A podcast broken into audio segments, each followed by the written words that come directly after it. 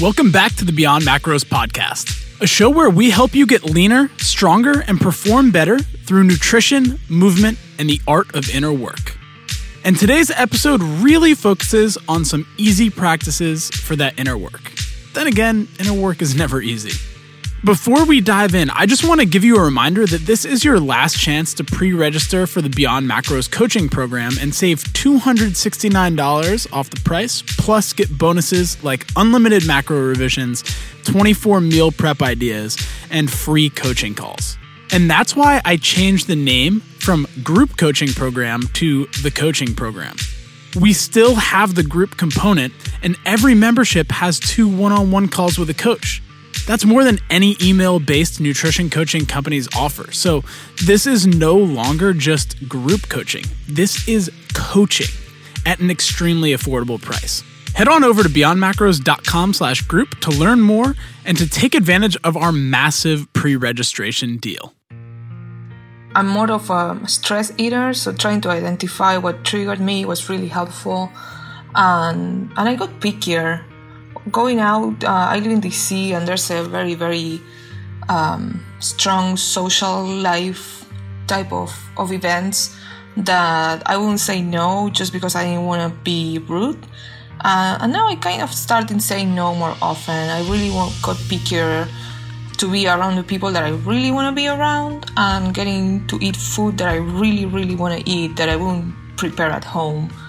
Um, I think. Uh, in addition to that, trying to identify other behavioral changes that I need to adjust for, that having a cheat meal was not the end of the world, um, and getting back on track didn't really mean cut calories the next day. Otherwise, um, just get your calories in, get your macros in, and get back on track meant do what you are supposed to do the following day, regardless. I think that the more helpful part of the program are the office hours. Um, I try to show up as often as I can, getting to ask questions or, or see what the rest of the group has uh, to say regarding their struggles uh, or their accomplishments also helps me create a set of toolkits that I can work with throughout the week.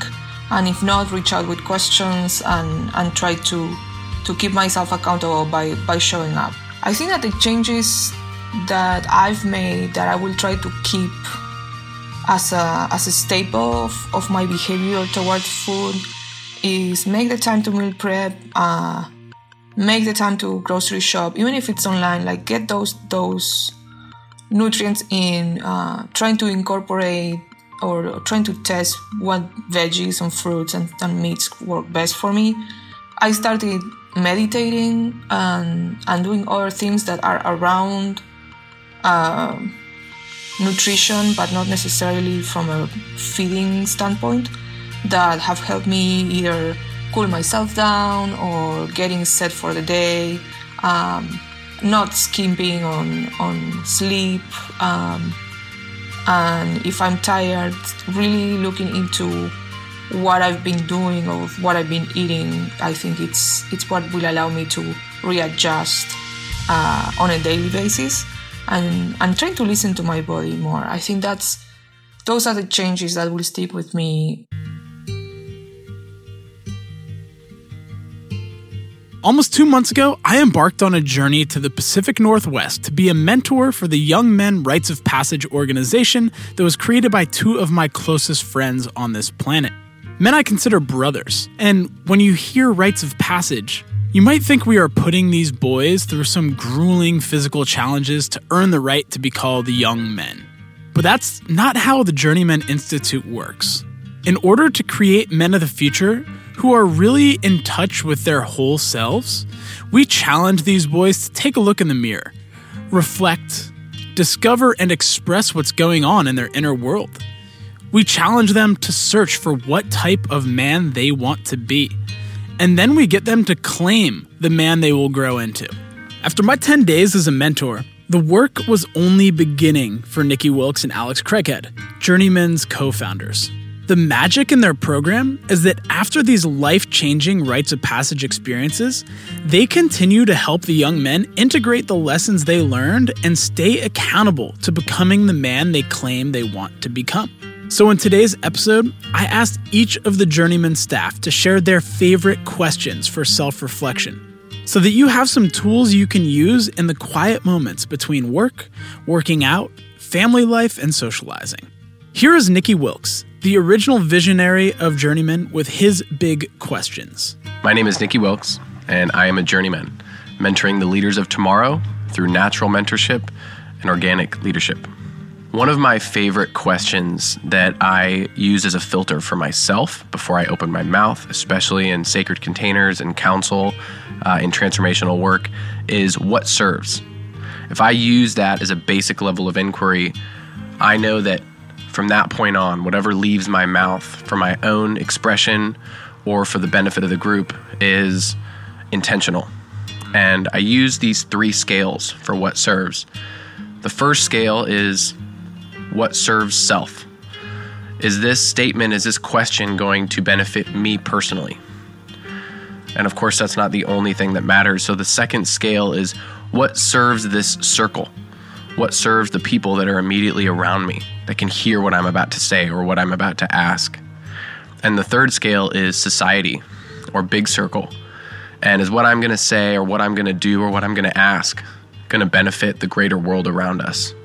And with that three scale system, I don't always have to be serving myself. I don't always have to be serving circle or society. But if I'm hitting one of the three, it's probably worth expressing. If I can hit two out of the three, that's solid. And if I can be in that place of expression where I'm serving self, circle, and society, I'm living in my purpose. I'm standing in integrity, and ultimately, I'm having a positive impact on a deep level. What am I not saying right now out of fear? And one of my favorite council rounds is something we call the withhold round. So we might start with a check in, which is like, all right, how's everyone feeling right now? And a lot of us will touch on something in that. You know, even young people, once they hear it modeled or see some folks showing up vulnerably, they'll touch something real. And if I sense that there's a shadow in the room just kind of lurking, sometimes I'll follow that second round with just a real quick, great. What's the story or what's the statement or feeling that you showed up today unwilling to share? When you walked in the room, you looked around and you're like, yeah, I'm definitely not telling them that. That's the round that I want to go to when I sense that people are really holding back and it's kind of keeping that constraining energy around the whole circle. So for me, the question of what am I unwilling to share right now? What's the part of myself that I'm unwilling to see, that I'm unwilling to express?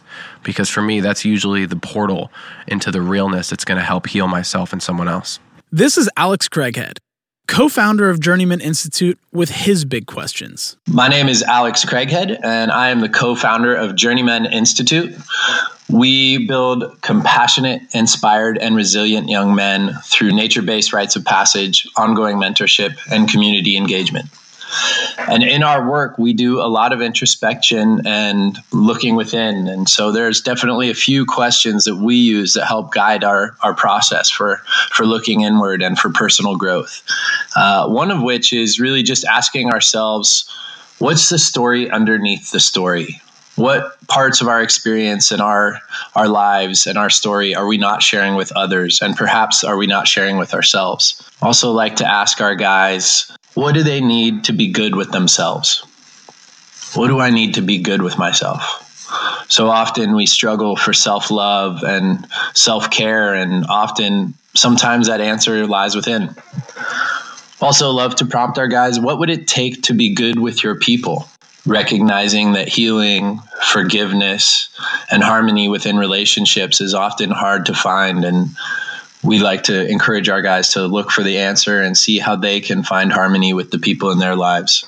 And finally, this last one is really about stretching ourselves and stepping into our growth our growth zone and that discomfort edge that's going to move us forward and that's really what's going to grow you forward in life what will help you level up and step into that next phase, um, avoiding complacency or stagnancy, and and really stretching ourselves to to be the best version of ourselves on a daily basis. That lifelong learner. So those are just a few of those questions that we like to prompt ourselves with, and some of the guys that we work with in in our work through Journeyman. Next is Malik Banks.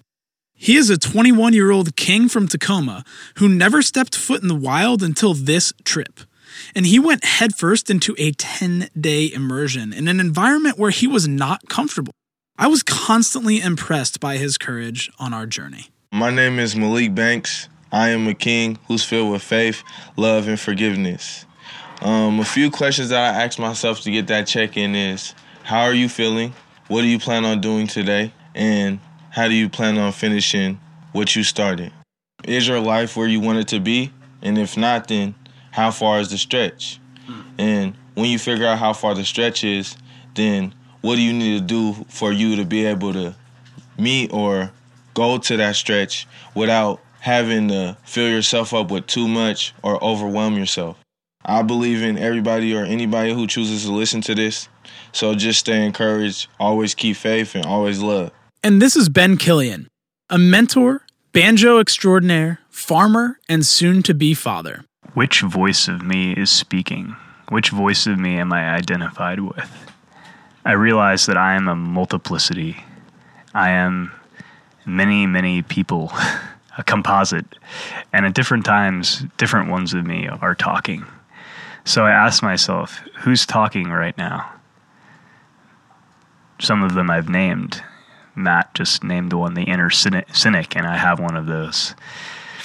Uh, I also have the resistor, the one who's resisting change, who's resisting um, stepping out of my comfort zone.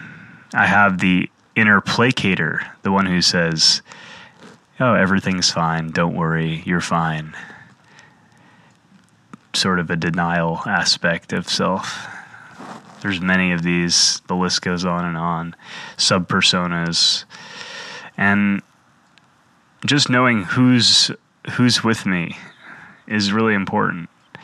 And it helps me look at myself and and ask um, maybe what what kind of medicine I need at the moment to make sure that all of me can be present, not just one voice dominating. One of the questions that came up uh, during our time out on the land, and I mentioned it to you before we started recording, was you know, do my experiences change change who I am fundamentally? Do these these actions that I take to to grow, to see myself, to go out into the world and have an extraordinary experience like do they have an effect or is it just a way of affirming affirming my existence affirming that um, I I have friends that I'm here on this planet, but more fundamentally, am am I shifting as a result of having these experiences? This is Walter Muller, the elder of our group, a gifted storyteller and drum maker. My name is Walter Muller, and um, I'm a man who's in love with life. For the last 60 years, it has been an ever growing savoring of the sweetness, deepening all the time, and much gratitude and appreciation for all of it. There is one that comes to mind here. Um, many years ago, one of my teachers in alternative medicine, uh, was Oriental medicine specific, had posed a question. And uh, the question came in something of a, a little bit of a story. It was more like a riddle. And uh, the question started out with a basic introduction of, you know, unhealthy people tend to breathe with a certain pattern. There's a shoulder shrug, the shoulders move, not much else. Rest of the body is pretty much locked down. Unhealthy people, not such a good breathing pattern. Healthier people, he tells me, breathe with their shoulders as well as their chest. They involve more of their body. Yeah, kind of a average sort of population. This is where a lot of people are. Generally speaking, the chest moves, the shoulders move. He says far healthier still. He says there are people who breathe not only with their shoulders and their chest, but also with their belly. I thought, yeah, he's right. That makes sense. And then he offered another one, which really rocked my boat. He said, You know, an enlightened person, however, breathes not only with their shoulders and their chest and their belly, but also with their feet. And I was just in this very quizzical place about what? I mean, how can you possibly breathe with your feet? You know, I had just gone through a, almost a year and a half long massage training and uh, cadaver work and uh, anatomy studies and all of this very intense physical uh, education. And yeah, hey, it's the lungs that, that run the show. I mean, that's where we breathe. Clearly, that's the respiratory system. How could the feet possibly be involved? And so I found that this teacher kind of lobbed one over the fence for me. And as teachers go, you know, they're not spilling their guts. They're not telling you the answers. Hell, that's your homework. That's something you to, you know, puzzle about. And you know, for darn near 20 years, I've been in this head scratching place about how do you breathe with your feet? And so I share this when I come together with other people and and folks in circles sometimes because you know I come up with my own particular answers but I'm not sure if they're correct. So I want to hear what somebody else comes up with, and maybe there's a little cross pollination or uh, um, triangulation, perhaps, on what another answer could be. I look at different windows for the physical, the emotional, the mental, the spiritual.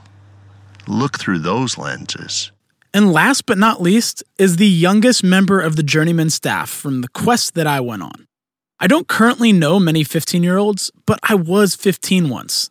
And I can confidently say Luca Aprile is the most self aware 15 year old I've ever met. Just some quick context for his questions. I told the boys a story about how I felt as though I was wearing different masks as a boy a mask for my friends, a mask for my family, but never showed my true face. Some questions that stuck with me are Do you wear a mask? If so, when do you wear a mask? Why do you wear it? And do you wear different ones with different people? I might as well throw some of my big questions into the pot.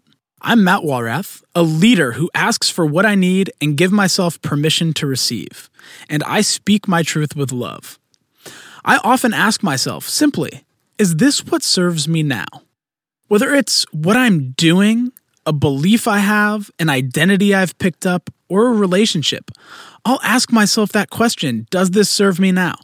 And then I'll take the time to listen to all of the brains that I've learned to listen to my gut, my mind, my body, and my heart. I hope you enjoyed this episode of the Beyond Macros podcast. Make sure you're subscribed so you get more episodes just like this delivered directly to your podcast app every week. You can learn more about the Journeyman Institute and the work they do at journeyman.us. And if you are a parent of a boy in the Puget Sound region, I can't recommend a more important experience for your son than Journeyman's summer experiences. And don't forget, if you want to take advantage of the massive $269 discount on the Beyond Macros coaching program, and to learn more about what that program includes, head over to beyondmacros.com slash group.